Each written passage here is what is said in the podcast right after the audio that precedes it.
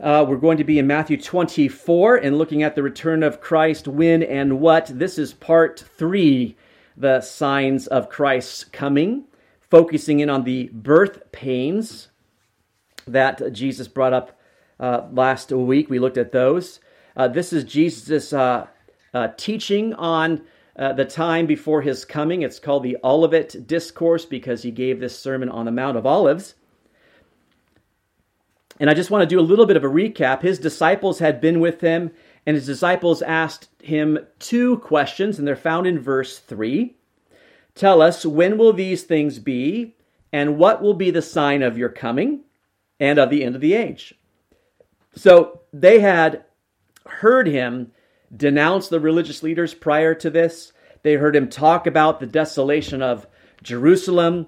Uh, he had prophesied about the destruction of the temple, even saying, Not one stone shall be left upon another. And so they believed that any day now Jesus was going to establish his earthly uh, kingdom, destroy those godless nations, purify and rebuild the temple, gather uh, all the people that have been scattered throughout the land back into Israel and inaugurate a new era of peace. And they believe that this would happen really, really soon. And so they want to know from their Messiah what will the sign be that, that when he will come and in, in his fullness as Messiah, fully reigning as Messiah. Now, I do want you to remember, they don't think that he's going anywhere. Uh, they have no view of the church age gap. That's this gap right here. They're right here, and Jesus is telling them about this. What's happening prior to his second coming? They have no idea about this, this church age. They don't really think he's going anywhere. What they're saying is, when are you going to make it all happen? And so they understood the coming of the Messiah just as was pictured in the Old Testament by the prophets Isaiah, Ezekiel, Daniel, um, Zechariah, even some of the minor prophets. They never made a distinction between his first coming and his second. We understand that now because we live in this time. It's undeniable uh, now. We live in that gap. Uh, and that is why the New Testament, Paul calls it the mystery. It's a mystery that was hidden in time past but revealed in the New Testament. So here we are. We stand in this time period. Jesus has come and he has gone. And so we wait for the future coming of the Lord. And whether you believe that is the rapture or just the second coming, either way, we still wait for the Lord, don't we? Right? We're waiting for him to come. And so the disciples simply want to know when he will fully establish himself as king, which in their minds happens at the end of the age. And so Jesus gives them the longest answer to any question asked of him in the entire New Testament. Think about how many questions Jesus was asked, right? All the time. But this is the longest answer he gives to any question that you will find. And as we saw last week, it's clear by, by Jesus' answer that his coming is in the future. The signs that he talks about tell of a future time. They could not have been fulfilled in, between, between the, the time of the disciples and AD 70. They have not been fulfilled during the church age unless you spiritualize uh, the words of Jesus and ignore the literal meaning. No, they're, they're yet to be fulfilled. And so the signs that we're talking about here, Jesus calls them the beginning of sorrows. If you remember that uh, in verse uh, 8. That word sorrows, it's, it's a bad translation there because the word literally means birth pains. And, and that's one of the indicators that the signs are yet future because when a woman gets uh, uh, pregnant, she doesn't instantly have the labor pains, the birth pains, right? She doesn't have those in the middle of pregnancy. She has them at the end of pregnancy. That's when the birth pains come. That's when the labor pains start because it, it, it is an indication to the woman to get ready, get prepared. You're about to have a baby, right? And that's the idea there. And so Jesus says that one of the the signs are, are these birth pains. And there are six birth pains. And last week we looked at uh, the first one. The first birth pain was deception. Dis- deception. And that's found in verses 4 to 5. And Jesus answered and said to them, Take heed that no one deceives you, for many will come in my name, saying, I am the Christ, and will deceive many. Uh, yes, there were false Christs then, and there are even now, and there will still be yet in the future. But the deception that takes place during, during this, this period of time in the future is an unparalleled worldwide deception. And we took all, all week last week to look at this. And that is due to the, res- the restraint that has been removed upon evil, I believe, because I believe the church has been raptured and the church, with its sanctifying influence, is gone. The Holy Spirit has removed his restraint on evil. And so false Christs are seeking to take advantage of the vulnerable, and they will multiply during that time. They will be everywhere. And that time is going to culminate with who? We looked at that. The ultimate false Messiah, the ultimate false Christ, the Antichrist. And we read about him last week. We looked at Daniel chapter 8 and Daniel chapter 11. We looked at Second Thessalonians 2, Revelation 13. And all those places we found that Jesus' statement that they will deceive many, that, or that many will be deceived during that time, was consistent with the rest of Scripture, with those passages which speak of a time yet future. So today we're going to pick up where we left off. We're going to begin looking at the second birth pain, and we'll get through all six of them today. We're looking at verses uh, 6 through 14. Let's read it now. Matthew 24, beginning in verse 6. And you will hear of wars and rumors of wars. See that you are not troubled for all these things must come to pass, but the end is not yet.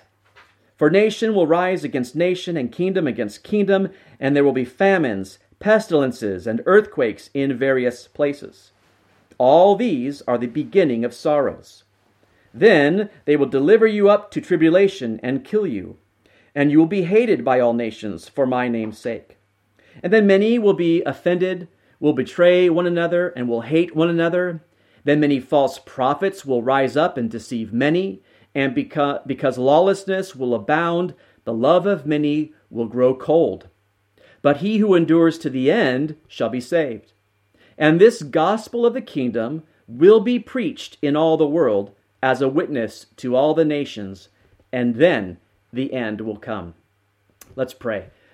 God, we thank you for your word today. Lord, the words of Jesus himself speaking today. And Lord, we just pray that our minds would be attentive and focused on, on your words here, Lord, that we would uh, see your words um, and, and, take them as we're meant to take them, as Jesus meant his disciples uh, to take them, as he's answering their questions about uh, the, the end of the age, the signs of his coming, Lord. Help us to see these signs and, and understand by the power of your Holy Spirit, Lord that we might have a better understanding, a better grasp of future end time events, Lord, and that we might know how we might live in this present evil age. And so, God, we just thank you for our time. We pray you bless it for your glory in Jesus' name. Amen. Okay, well, we're going to look at birth pain number two, uh, starting here with uh, disputes. The second birth pain is disputes. It's found in verse 6 and the first part of verse 7. And you will hear of wars and rumors of wars. See that you are not troubled. For all these things must come to pass. But the end is not yet. For nation will rise against nation, and kingdom against kingdom. The phrase here, you will hear, has a, a future connotation to it. It means continual hearing. You will continually hear and be hearing of wars. It's going to be a time of many wars, war upon war. And even when it seems like there are no wars taking place, you're going to hear rumors that wars are taking place.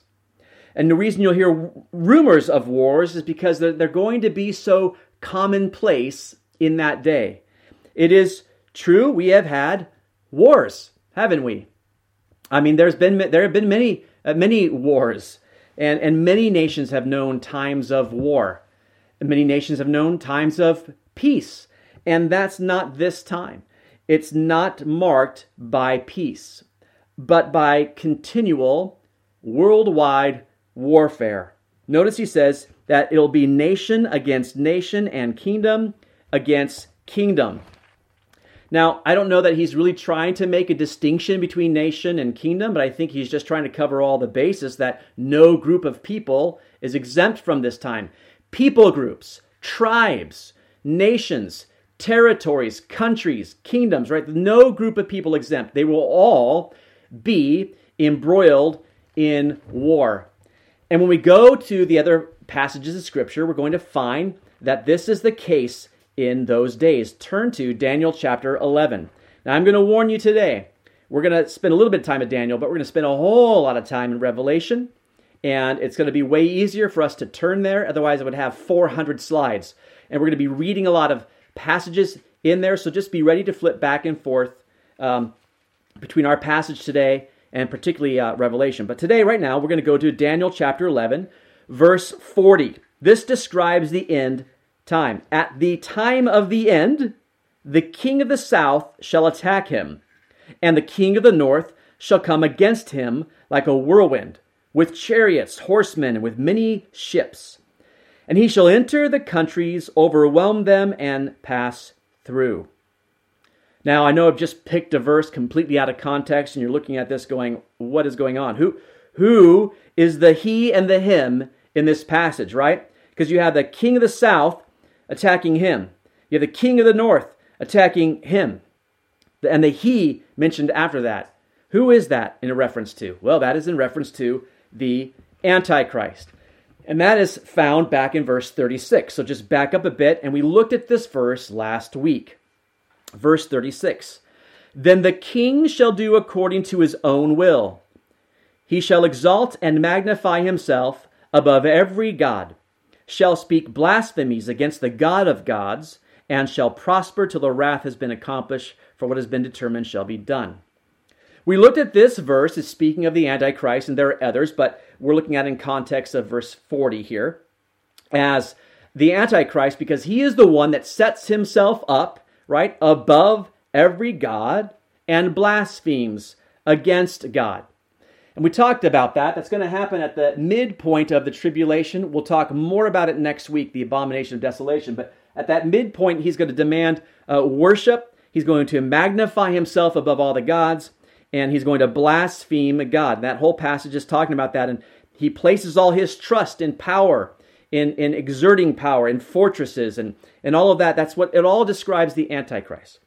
So when you get to verse 40, we find a time of war.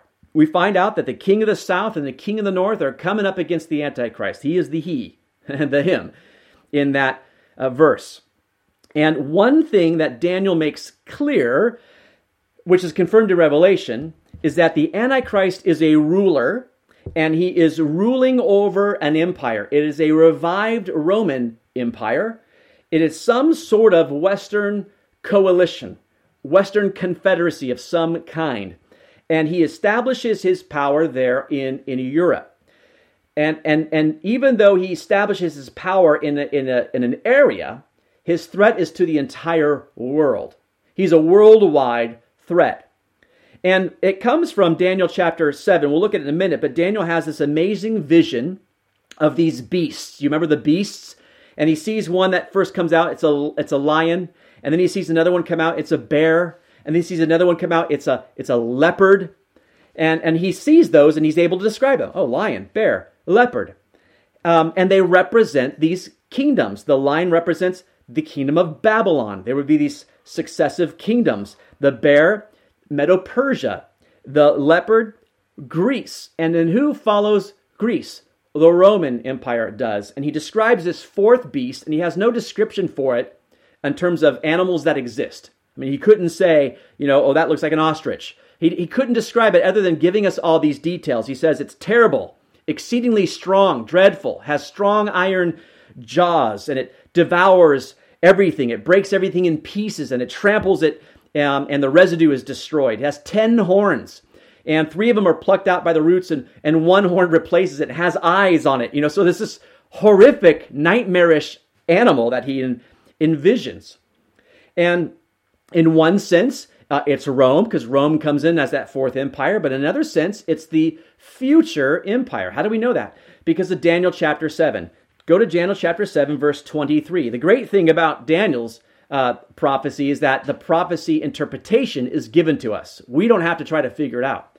So he has the vision, and then the angel tells him what it means. And Daniel doesn't want to know about the lion, bear, and leopard. He knows they represent Babylon, Medo Persia, and Greece. He wants to know about this fourth one. He's like, I, I want to know what that thing is. What is that fourth dreadful, terrifying beast? And so the angel answers him in Daniel chapter 7, verse 23. Then he said, The fourth beast shall be a fourth kingdom on earth, which shall be different from all other kingdoms, and shall devour the whole earth, trample it, and break it in pieces. The ten horns are ten kings, who shall arise from this kingdom. And another shall rise after them. He shall be different from the first ones, and shall subdue three kings. He shall speak pompous words against the Most High shall persecute the saints of the Most High, and shall intend to change times and law. Then the saints shall be given into his hand for a time, and times, and half a time. Now we know this speaks of the Antichrist, who is going to speak pompous words against the Most High. He's going to persecute the saints, and he's only going to do that for three and a half years. A time, times, and half a time. And we saw that last week as well. Three and a half years, or 42 months, was described as that period of reign that he would be allowed to persecute the saints and speak pompous words. Basically, demand worship from everyone else. And so this Antichrist is ruling this kingdom. He has great power, great authority, unlike any other which has come before him. That's what Daniel says. There's no other kingdom like it. None. In fact, in Revelation 13, you don't have to turn there, but we looked at it last week. He describes that fourth beast. This is John's vision now. Okay, so John wrote Revelation. John describes the fourth beast, uh, but he adds about the fourth beast that it looked like a leopard, that it had feet like a bear, that had a mouth like a lion, and it had the ten horns. Isn't that interesting? Daniel says, well, it's a completely different creature it has horns and it just looks completely scary. But John says, well, it looked like a leopard, it had the feet like a bear, it had a mouth like a lion. Now, in Daniel, Daniel is looking forward in history, right? So he says lion is the first kingdom because that's Babylon. That's the kingdom that would have taken Daniel into captivity. Babylon. Then you have the bear, Medo Persia. Then you have the leopard, Greece. John is looking backwards in history, and so he mentions them in reverse order. He says leopard, Greece. He says bear, Medo Persia. He says lion, Babylon. Interesting, isn't it? So, and it has the ten horns. And so he's saying the same thing that, that, that this is a kingdom sort of made up from the other uh, kingdoms. And he's ruling this 10 nation confederacy. And while he's ruling, going back to, to Daniel chapter 11, these two kingdoms come up against him the king of the north and the king of the south. Well, the king of the south, it could end up being some sort of uh, African coalition of some kind that comes in from the, the south. The king of the north, very possibly Russia and uh, Middle East allies that he has. And they're coming in to battle him. Now, the Antichrist defeats them initially. That's what it says, that he'll overwhelm them uh, and pass through, and he's going to go where? He'll enter, verse 41, into the glorious land. That is the land of uh, Israel. And then it kind of describes there the warfare that's going to take place there. Many countries shall be overthrown, but these shall escape from his hand Edom, Moab, the prominent people of Ammon. He shall stretch out his hand against the countries, and the land of Egypt shall not escape. He shall have power over the treasures of gold and silver, and over all the precious things of Egypt. Also, the Libyans and the Ethiopians shall follow at his heels. But news from the east and the north shall trouble him. Therefore he shall go out with great fury to destroy and annihilate many. And he shall plant the tents of his palace between the seas and the glorious holy mountain. Yet he shall come to his end, and no one will help him. This is an amazing uh, picture here. But the Antichrist is going to sweep into the Holy Land for a final battle. The, the king of the north still coming at him. And now news from the east probably China with its vast army coming into, and they're all moving into where? The glorious land. That is the picture there. And so, what Daniel is picturing is a final time a future time of great worldwide conflict, disputes between nations, a time of worldwide warfare, and it culminates with this battle near the holy mountain. In fact, turn to Zechariah. If you just make a right hand turn, it's the second to last book of the Old Testament. Zechariah gives us this picture as well because the battle moves in the vicinity of Jerusalem because the Antichrist has placed his tent between the holy mountain and the sea. Look at Zechariah 14, verse 1. Behold, the day of the Lord is coming, and your spoil will be divided in your midst. For I will gather all the nations to battle against Jerusalem. Do you see that? That's exactly what Daniel's talking about. The city shall be taken, the houses rifled, and the women ravished. Half of the city shall go into captivity, but the remnant of the people shall not be cut off from the city. Then the Lord will go forth and fight against those nations as he fights in the day of battle. That's Zechariah's vision of that time a, a giant battle that culminates there, but the Lord will end up fighting the battle in the end. Make another little left hand turn to the book right before this. It's the book of, well, I pronounce it Haggai, but I think you say Haggai here, but it's chapter 2, verse 22. Chapter 2, verse 22. It says, I will overthrow the throne of kingdoms. I will destroy the strength of the Gentile kingdoms. I will overthrow the chariots and those who ride in them, and horses and their riders shall come down, every one by the sword of his brother. In that day, says the Lord of hosts, I will take you, Zerubbabel, my servant, the son of Shealtiel, says the Lord, and I will make you like a signet ring, for I've chosen you, says the Lord of hosts. So Zerubbabel, he's a descendant of David. In, in Haggai's mind, is, is pictured as the Messiah who will, who will go out, send out his army, and destroy the Gentile nations. When's that going to happen? They're in that future time when the world is at war and the Antichrist is leading that war. Now, let me take you to Revelation chapter 6. Now, most of the times we go to Revelation, we're going to start in chapter 6. So just maybe put a bookmark there or something. Revelation chapter 6.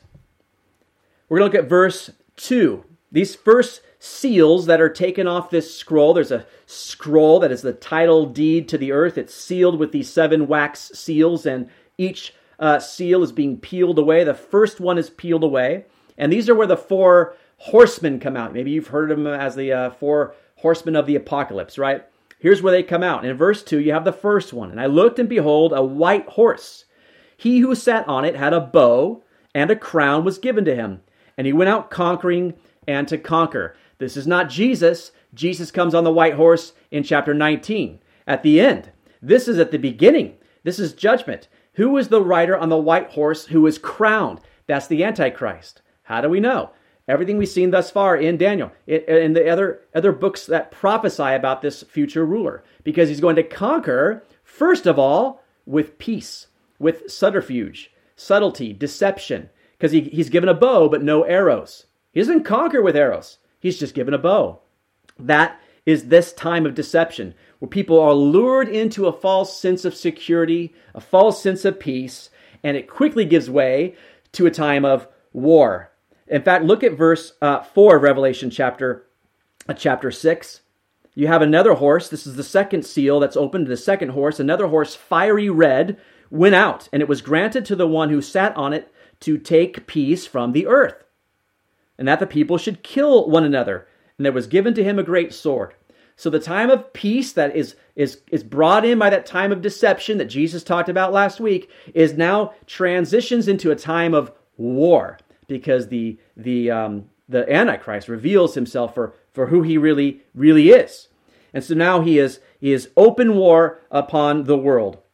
And you're going to see this all through Revelation. I'm going to walk you through it. In fact, turn to chapter 9, verse 13 chapter 9, verse 13. We're in the trumpet judgments at this point, and there's the sixth trumpet being blown in verse 13. It says, The sixth angel sounded, and I heard a voice from the four horns of the golden altar which is before God, saying to the sixth angel, who had the trumpet, Release the four angels who are bound at the great river Euphrates. So the four angels who had been prepared for the hour and day and month and year were released to kill a third of mankind.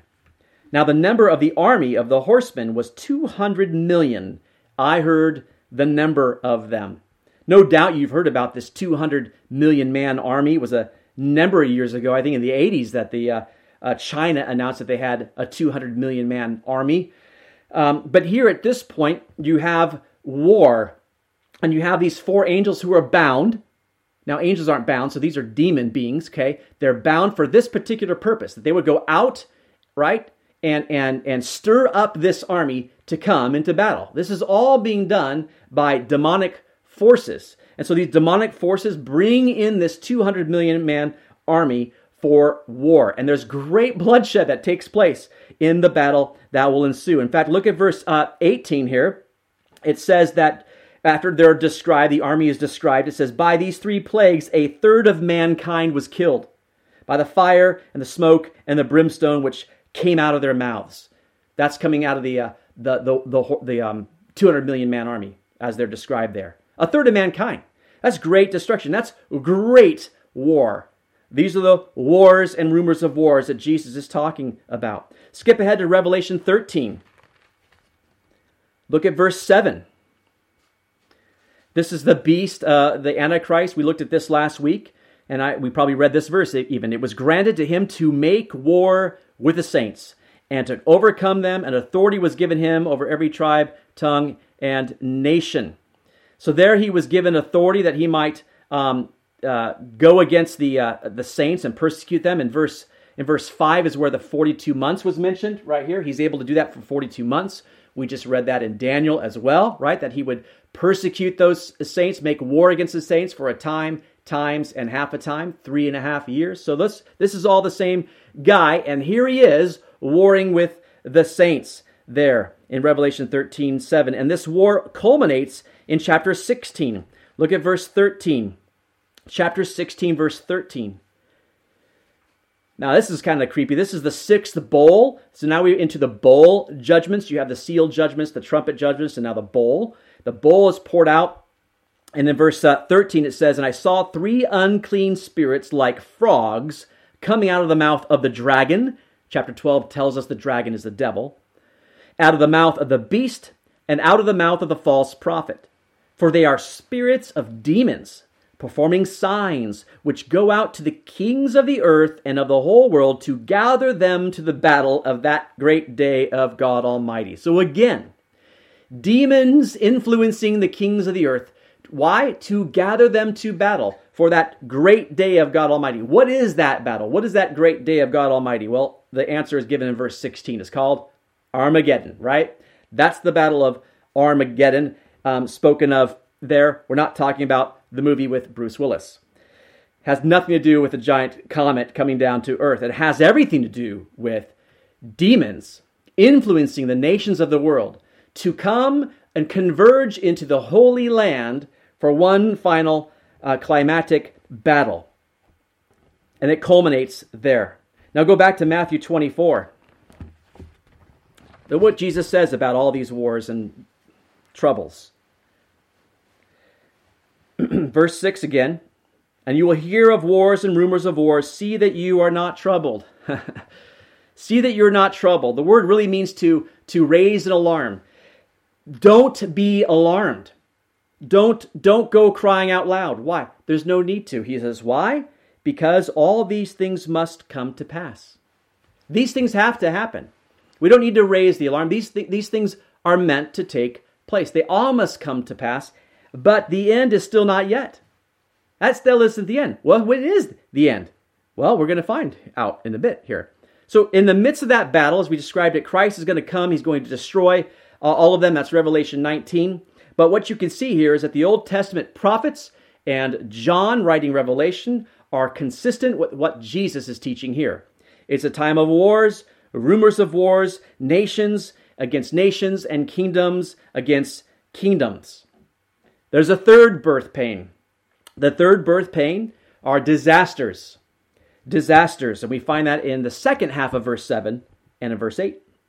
Look at verse 7. And there will be famines, pestilences, and earthquakes in various places. All these are the beginning of sorrows. Now, in your Bibles, the, the best manuscripts of Matthew don't include that word pestilences. So maybe you have a little note there or something in the margin that tells you NU omits pestilences. All that is saying is that the, the oldest, most reliable manuscripts don't have the word pestilences, but it's in there. He just says famines and earthquakes. Well, that's enough, I think. But anyway, he says those two things take place. But Luke writes in Luke 21 and Mark writes in Mark 13 about this discourse given by Jesus. And when you look at Luke's verse in Luke 21 11, he adds to this. He says this, and there will be great earthquakes in various places, and famines and pestilences. He uses the word. And there will be fearful sights and great signs from heaven. So there you have a, a, longer list of things, actually, but also he is the one that uses pestilences. So it does make sense that the word pestilences sort of made its way into to Matthew's gospel because Luke used that word as well. What about this word pestilences? What is that? The word pestilence is loimos, and it is a plague. That's what pestilence is. It's a plague. You're talking about uh, worldwide diseases um, that are affecting all of mankind. Um, yeah, we have just been in the midst of uh, COVID 19 pandemic.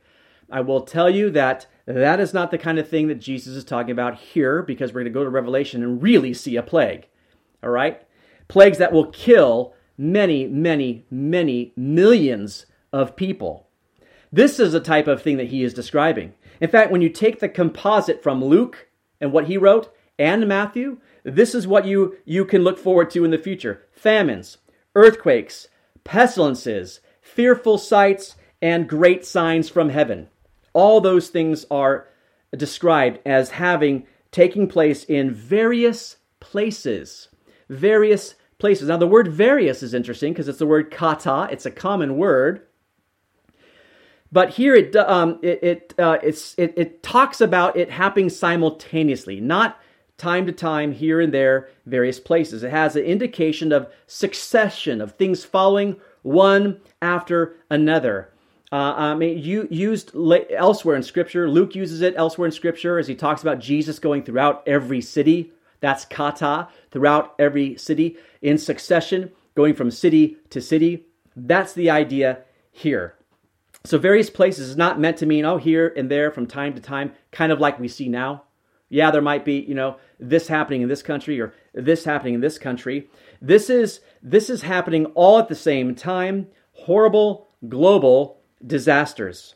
And with the restraint lifted, uh, the earth is literally going to be disintegrating at this point. And this is what we see happening in Revelation again. So go back to Revelation chapter 6. We're going to point out all these things pestilences, earthquakes, famines, um, fearful sights, uh, great signs in the heavens. We're going to see all these things here. And go back to chapter 6. We see these white, the, the, the horsemen at the beginning again. This is the third horseman in verse 5. Revelation chapter 6, verse 5. When he opened the third seal, I heard the third living creature say, Come and see. And so I looked, and behold, a black horse. So we had the white horse, we had the red horse, and now we have the black horse. And he who sat on it had a pair of scales in his hand. And I heard a voice in the midst of the four living creatures saying, A quart of wheat for a denarius, and three quarts of barley for a denarius, and do not harm the oil and the wine. This is uh, represented, this writer is represented as, as famine, which would be what we would expect to see after worldwide war, right? Devastation all over. We would see times of famine. When we talk about the denarius here, um, denarius was a day's wage. And so food is going to be so scarce, it will take a whole day's wage just to get a quart of wheat.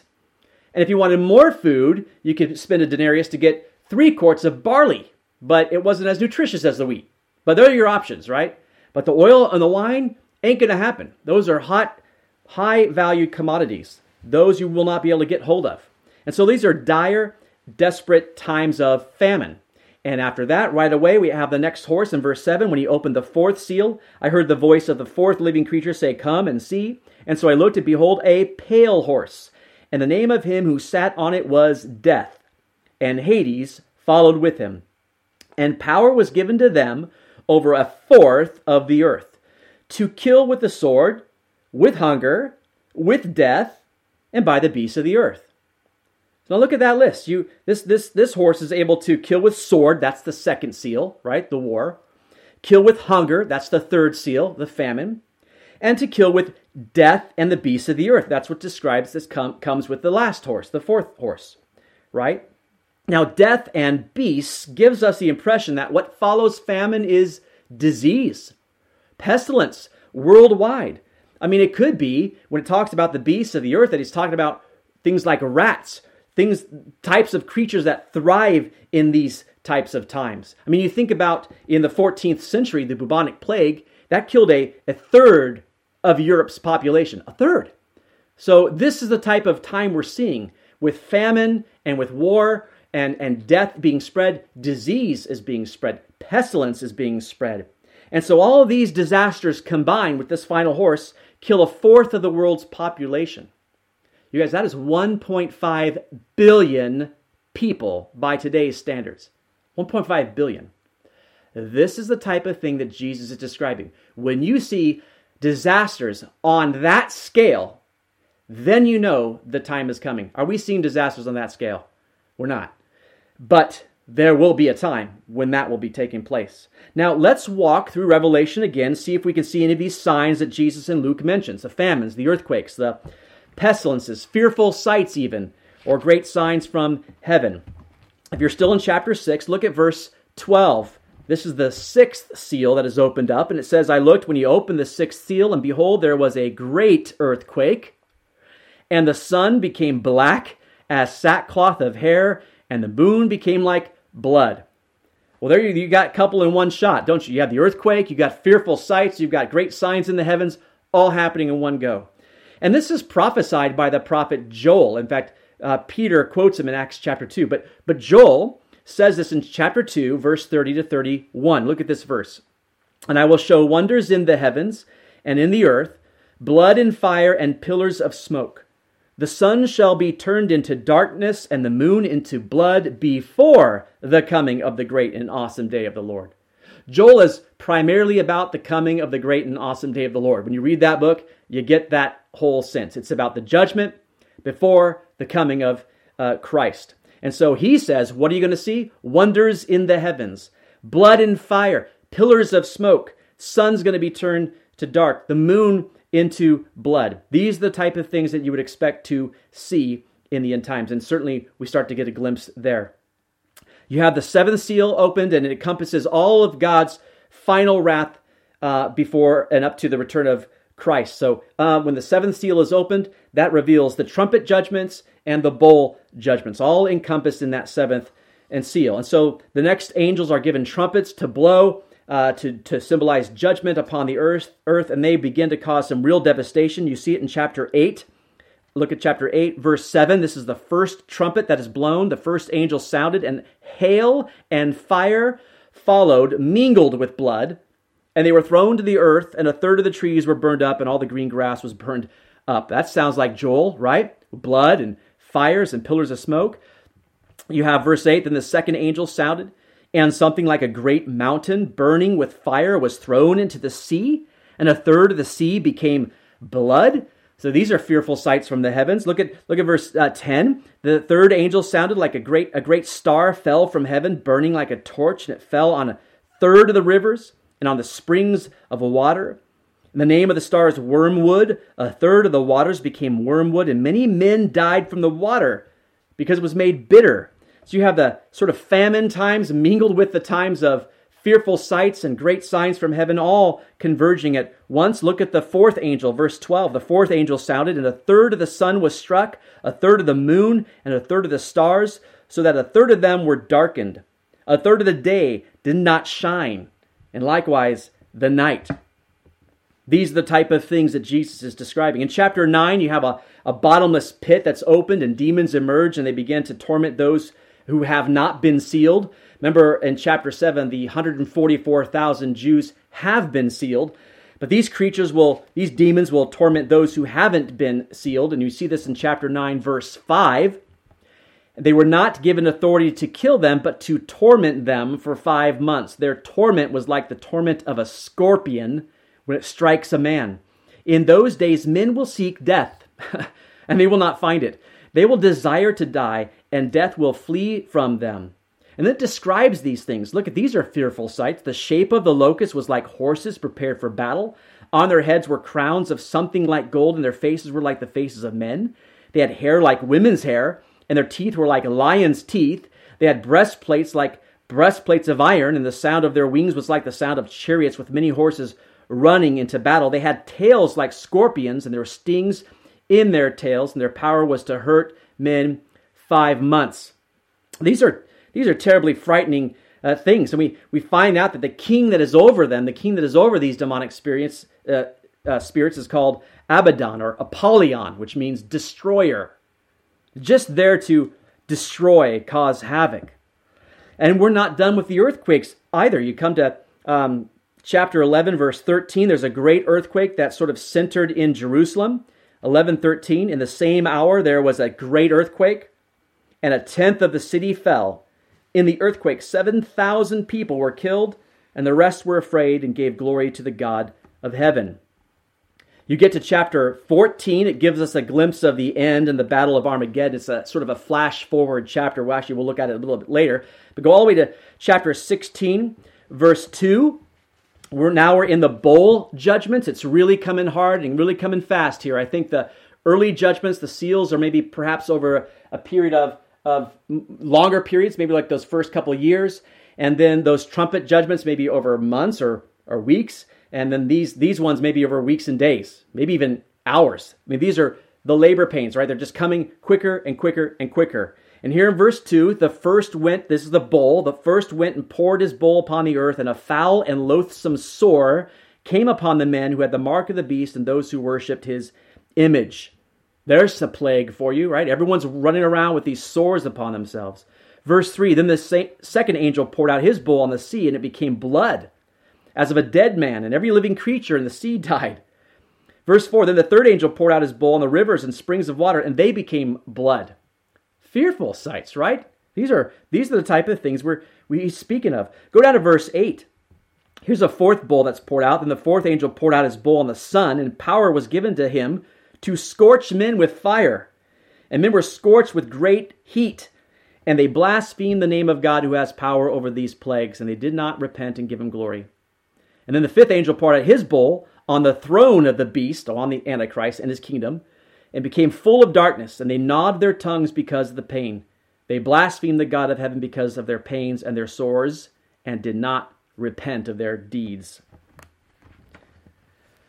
So then we come again to the Battle of Armageddon, which results from that sixth bowl, uh, release of the demons who go out and gather all the nations for the battle.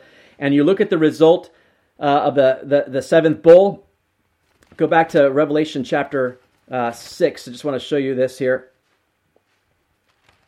Oh, actually, no, sorry, it's 16. Sorry, it's in 16. 18 to 20. And there were noises and thunderings and lightnings, and there was a great earthquake, such a mighty and great earthquake as had not occurred since men were on the earth. Now the great city was divided into three parts, and the cities of the nations fell. And great Babylon was remembered before God to give her the cup of the wine of the fierceness of his wrath.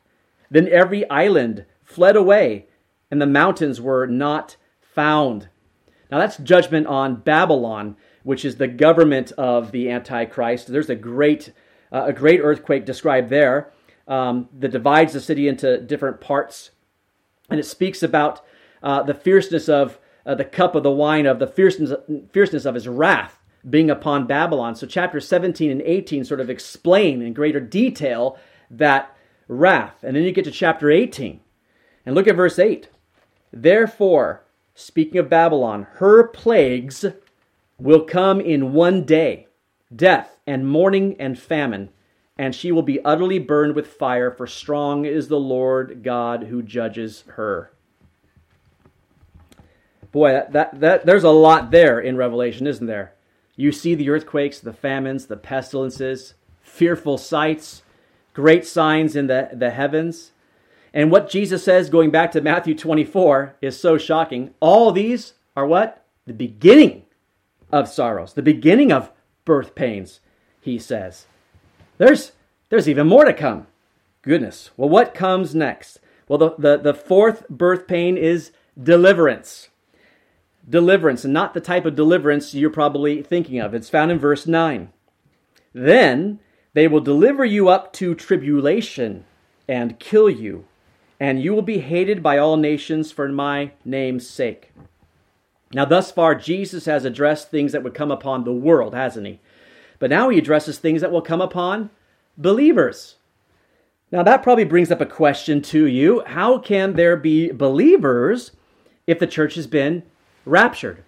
Well, a couple of things. One, chapter 11 talks about the, uh, in Revelation chapter 11, talks about the two witnesses, two witnesses who will preach uh, for 1,260 days, which is three and a half, three and a half years, okay? 1,260 days. And they're going to be supernaturally protected by God. They're also going to be a source of some of the plagues. In fact, look at Revelation 11:6. You don't have to look it up. I have the verse for you. These have power to shut heaven. Uh, slide 10. These have power to shut heaven so that no rain falls in the days of their prophecy. They have power over waters to turn them to blood and to strike the earth with all plagues as often as they desire. So that's the power of the two witnesses. They are witnesses of the gospel of Jesus Christ, and they are bringing plagues upon the earth as well. But what happens is that the beast that ascends out of the bottomless pit, you have the Antichrist, they overcome them, they kill them. And their bodies are going to lie in the streets for three and a half days, and the world is going to be rejoicing, and all the world will see it because, well, we have social media, don't we? Everyone will see it. And the miracle is that they are all going to rise from the dead. And millions and millions and millions of people will witness this miraculous rising from the dead. And, and they will come to belief in Christ because of, of that. Now, that miracle is going to be followed by the earthquake uh, in Jerusalem that we just read about. And it will cause many to give glory to the God of heaven. You Remember that? Give glory to the God of heaven. So you have uh, a miraculous resurrection and then a massive earthquake. And finally, some people are going to start turning and giving glory to the God of heaven.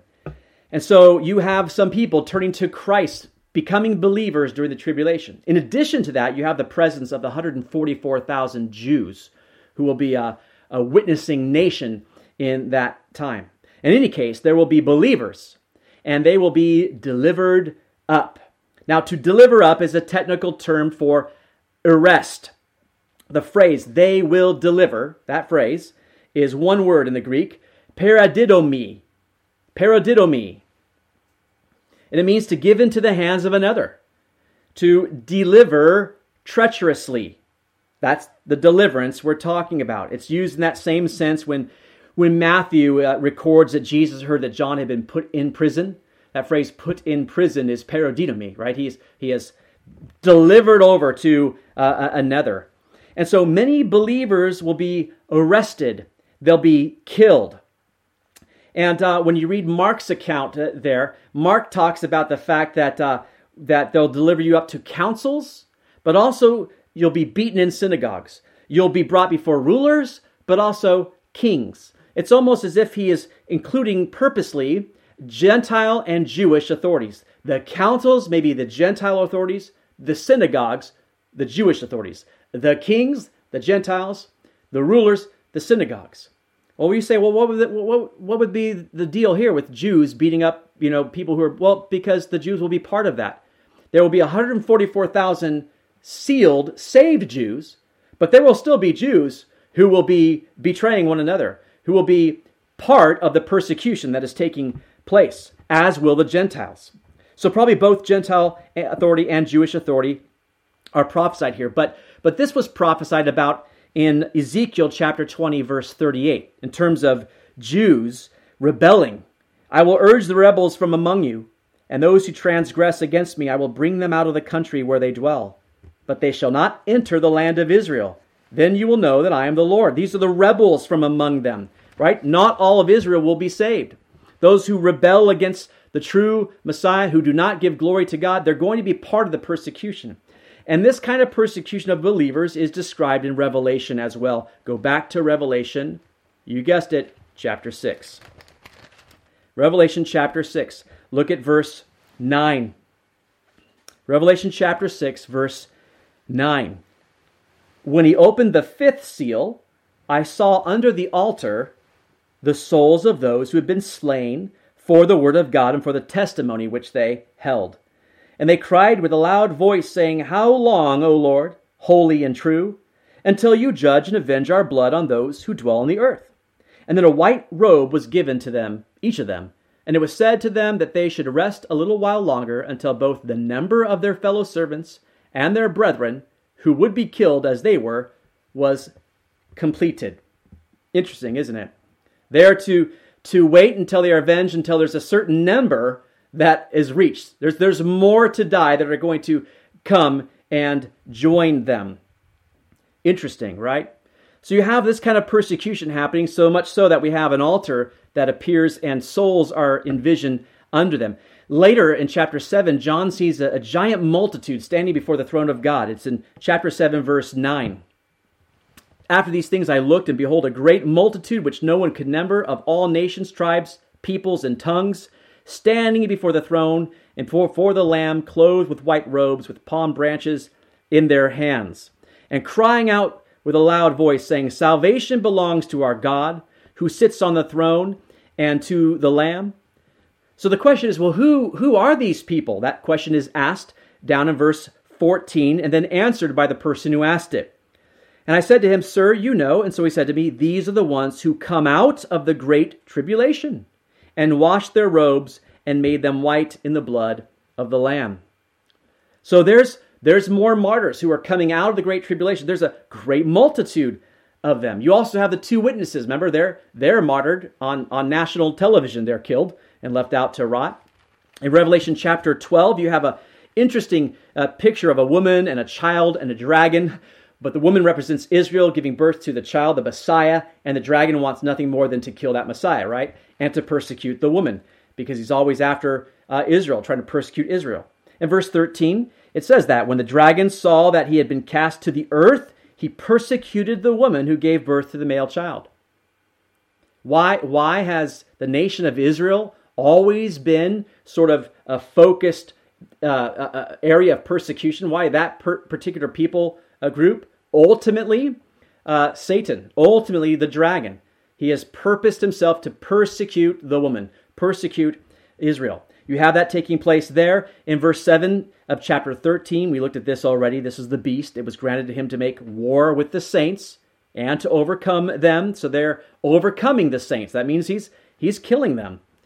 And uh, further along in chapter 17, verse 6, this you, you have an amazing picture uh, here. Look at this, verse 6. I saw the woman drunk with the blood of the saints and with the blood of the martyrs of Jesus. And when I saw her, I marveled with great amazement. Now, this, this woman is not uh, the woman mentioned earlier, Israel. Uh, this woman is, is also called the harlot, and she represents uh, the, the, the giant sort of false religious system that has been established at this point, and Antichrist ruling over that system now. And, and, and they've martyred so many believers, they're really drunk with the blood uh, there. So it's unparalleled persecution that's going to take place right before re- return of Christ. Now that is pretty severe as we read those things, and it's tragic, but it's not as tragic as the fifth birth sign. The fifth birth sign is defection. Defection. Look at verse 10. And then many will be offended, will betray one another, and will hate one another that kind of intense persecution of, of believers is going to, to weed out the pretenders.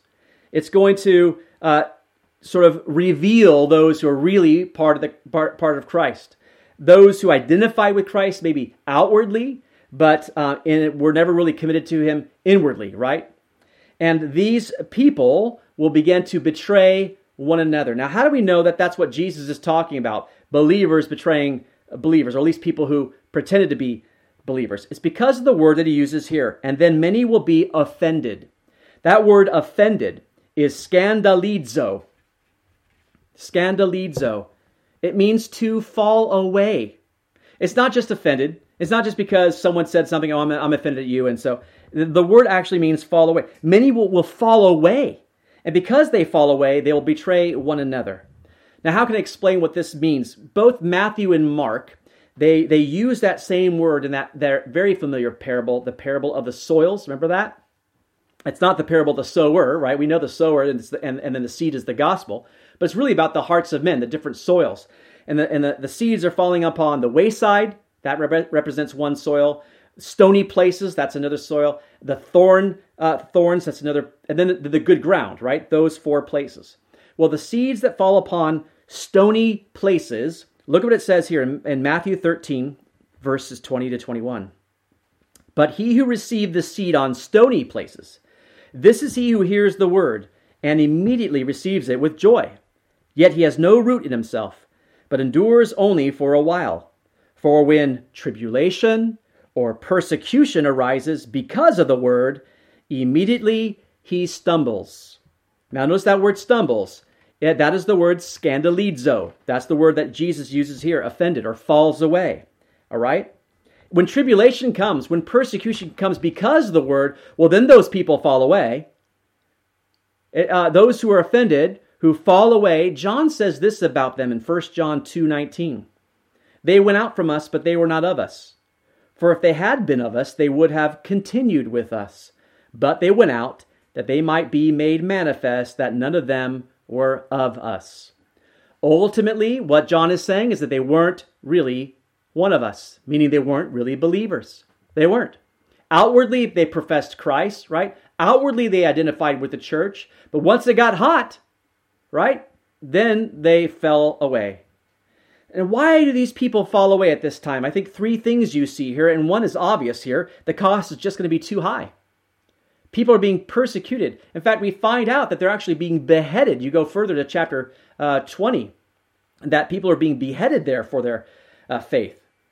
That is just going to be too high of a price to pay. But listen, Jesus promised that since the world hated him, that the world would hate his followers as well, didn't he? Jesus said that we needed to take deny ourselves and take up our cross and follow him. What happens with these people? Well, their cross has come, they're just not willing to take it. They're not willing to carry it. Jesus says this in Matthew chapter 10, verse 32 to 33. Therefore, whoever confesses me before men, him I will also confess before my Father who is in heaven. But whoever denies me before men, him I will also deny before my Father who is in heaven. We, we cannot deny him. If we deny him, then we, he will deny us. And that's what's going to take place here. Many will just deny him. And Hebrews, the writer of Hebrews, gives us this warning about that in Hebrews 3:12. Beware, brethren, lest there be in any of you an evil heart of unbelief in departing from the living God. We got to beware that there's an evil heart of unbelief because what will that do? Cause you to depart from the living God. That's what happens at this point of time, right? And so great will their falling away be that they're going to betray one another. They're going to hate one another. Can you imagine just our church, our sweet fellowship? I mean, you look at this and go, oh, that can't ever happen. I can't imagine anyone in the church betraying one another, hating one another. It's not all that far fetched. Our, our hearts are easily twisted and seduced. It even this simple this this simple little thing we've been going through this COVID nineteen right. There there's giant opposite ends of what people think about that, and to the point to the point where there's negative thoughts about other beliefs. It's not it's not too far fetched, and that's just that. That's just this minuscule little thing. You think about that period of time where people are getting their heads chopped off. People are saying, "Yeah, I'm done with that." They will easily betray one another. Why? The cost is just too high. They will easily do it. Um, Mark and Luke give us a graphic picture of this betrayal. I'm going to show you Mark 13 12. He describes it this way Now, brother will betray brother to death, and a father his child. And children will rise up against parents and cause them to be put to death. Picture that world. And when you read Luke's account, he actually says that relatives and friends will be part of that as well. So, so picture anyone you love right? Your own children, your own parents, your own relatives, your own friends, your own brother, they're happily betraying and hating one another. That is that period of time. That that's what you would see happening widespread. Now we don't see that happening widespread here. I think for the most part the church is remaining pretty solid solid and unified in all these things. But what I'm saying is the reality will be is that people will be turning one another over to be put to death And one of the reasons is the cost will be just too high. I think another reason for the defection is found in verse 11. Look at it. Then many false prophets will rise up and deceive many. We talked about it last week, but remember, Satan is out and about and he's at work and he masquerades as an angel of light. And during this period of time that Jesus is describing, he's uh, going to arise, there's going to arise an evil, false uh, religious system that we saw there, uh, mentioned as the harlot. It's the false religious system the Antichrist is going to ultimately take over and then impose worship of himself. The world is going to be deceived away from the true gospel and, and fall into that false religious system, which is global at that point. And I think one of the other deceiving characteristics that you find in the end times is that there's going to be prolific drug use because when you read Revelation 9, we don't have to look at it now, but it talks about that they wouldn't repent from their murders or their sexual immorality, but also says their sorceries. And that word sorceries in the Greek is, is pharmakeia. It just means a use of administering drugs. And so I think at this time there's going to be likely mind altering drugs, hallucinogens that'll be used in collusion with this false religious system. You have all the false uh, prophets and deceivers going about. So people are going to be deceived into betraying one another as well. And I think a third reason for their defection is seen in here in verses, uh, verses 12 to 13. And because lawlessness will abound, the love of many will grow cold. Uh, verse 12 says it's just lawlessness. It's, it's they'll, they'll, because it abounds, people will so love the sin and not have practiced righteousness and truth that will have grown cold that they'll just pr- pursue it it's the perilous times that Paul wrote to Timothy uh, uh, about. Um, we, we don't have it for you, but if you remember just the, some of the um, words that are used in there I read last week, the perilous times, men are going to be lovers of themselves, lovers of money, boasters, proud, blasphemers, disobedient to parents, unthankful, unholy, unloving. Right? That's the sign of the perilous times coming forward. And because lawlessness abounds, they've lost their love for one another. Love has gone out the window. It's just lovers of self. It's self-preservation. It's sin. So you have all this happening. And then verse 13 says, But he who endures to the end shall be saved. Wow. So you got to endure to the end of all that. How do you how do you do that? Well, let me just tell you, you don't do that. Christ does that in you. Remember, Paul talks about that um, that he who has begun a good work in you will be faithful to complete it until the day of Jesus Christ. So we don't, if we're secure in Christ, uh, then we're secure to the end. And I think people who are generally saved uh, do not, cannot depart from the faith. I think they will endure to the end. I think in the letter to the churches earlier on in Revelation 2, he said they will overcome. He who stays to the end will overcome. I think that same idea applies to believers even in this tribulation time. You'll endure to the end meaning you you'll happily lose the head in favor of the Lord. And we see um, a description here. I just wanted to read this really quick to you, and then we're going to close with one last point. In Revelation chapter 7, we have a picture of these, these martyred saints here. Verses 14 to 17. And I said to him, Sir, you know, who, who are these? These are the great, the ones who come out of the great tribulation. They washed their robes and made them white in the blood of the Lamb. We read that verse. But now look at the next verse. Therefore, they are before the throne of God and serve him day and night in his temple, and he who sits on the throne will dwell among them, and they shall neither hunger any more, nor thirst any more. The sun shall not strike them, nor any heat.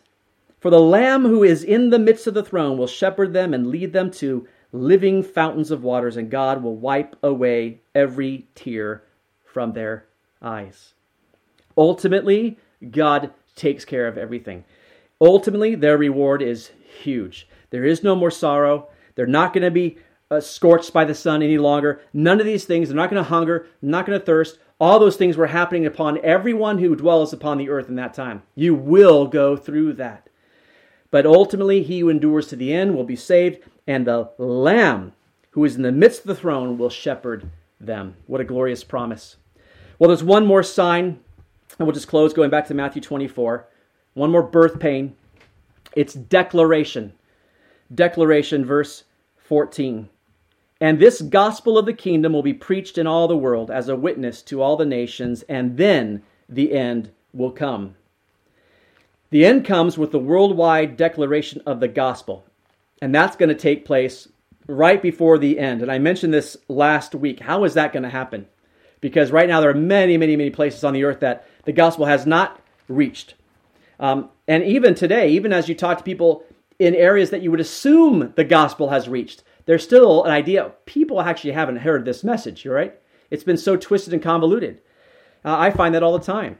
So, how will this happen? How will the gospel be preached um, to all the world? Revelation 14. And we'll close with this passage Revelation 14. Revelation 14, again, I told you, is sort of a flash forward to the end. It kind of reveals, and, and the reason we know that is because of verse 1. Then I looked, and behold, a lamb standing on Mount Zion, and with him 144,000 having his father's name written on their foreheads. Jesus is back. He's standing on Mount Zion. But this is a flash forward, looking forward. And at that time, three angels are sent out. And look at this first angel, it's found in verse 6. Then I saw another angel flying in the midst of heaven, having the everlasting gospel to preach to those who dwell on the earth, to every nation, tribe, tongue, and people, saying with a loud voice, Fear God and give glory to him, for the hour of his judgment has come, and worship him who made heaven and earth, the sea, and springs of water. How will this worldwide declaration of the gospel take place before the end will come? It's going to happen supernaturally. God is going to do it. In this church age, God uses the church, God uses believers to preach the gospel, but in the end, in the tribulation, He's going to use an angel. An angel is going to go out right before the end and make sure that every single, and notice what he says, nation, tribe, tongue, and people has heard the call to fear God and give glory to Him. In the end, God is going to give an opportunity for every single soul to repent. One final chance to do so. That just shows you, in the midst of all this horrific judgment taking place, God is still merciful. God is still gracious. And so then he says, then the end will come at that point. So now we have had all these signs. These are the six birth pains that we've looked at. And so what what will be the sign of those? Like, how do we know when those start? Right? I had a conversation, just a short one this week with someone about that. Like, so if we're not in the birth pains, are we in the Braxton Hicks pains? I mean, you know, where where are we? How do we know when these things will start? You'll get the answer next week. The answer is in verse 15. You'll have to wait till then, and we'll dig into it then. Let's pray. God, thank you so much for your word. We thank you for the opportunity to hear from you, to hear from Jesus himself about the signs at the end of the age, Lord. And Lord, we what a what a terrible time as we look at this uh, world and the wars and the famines and the pestilences and the the uh, uh, persecution, uh, everything that will be taking place, Lord, this will not be an enjoyable place to be. And so, Lord, we just pray for your church, for your people, that you would sustain us, that you would keep us fixed and focused on the right thing. Lord, we're just waiting for you. We want to be faithful to you to the end, to endure to the end. Lord, we love you. We praise you. And we thank you, Lord, for the ultimate promise that uh, you will be in the midst of the throne and you will shepherd us. Oh God, I just pray that you would continue to preserve your people. Lord, encourage them Strengthen them, Lord. May we find hope even in the dark days we find ourselves in, looking to you, the great author and perfecter of our faith. God, we love you. We praise you for this time. In Jesus' name, amen.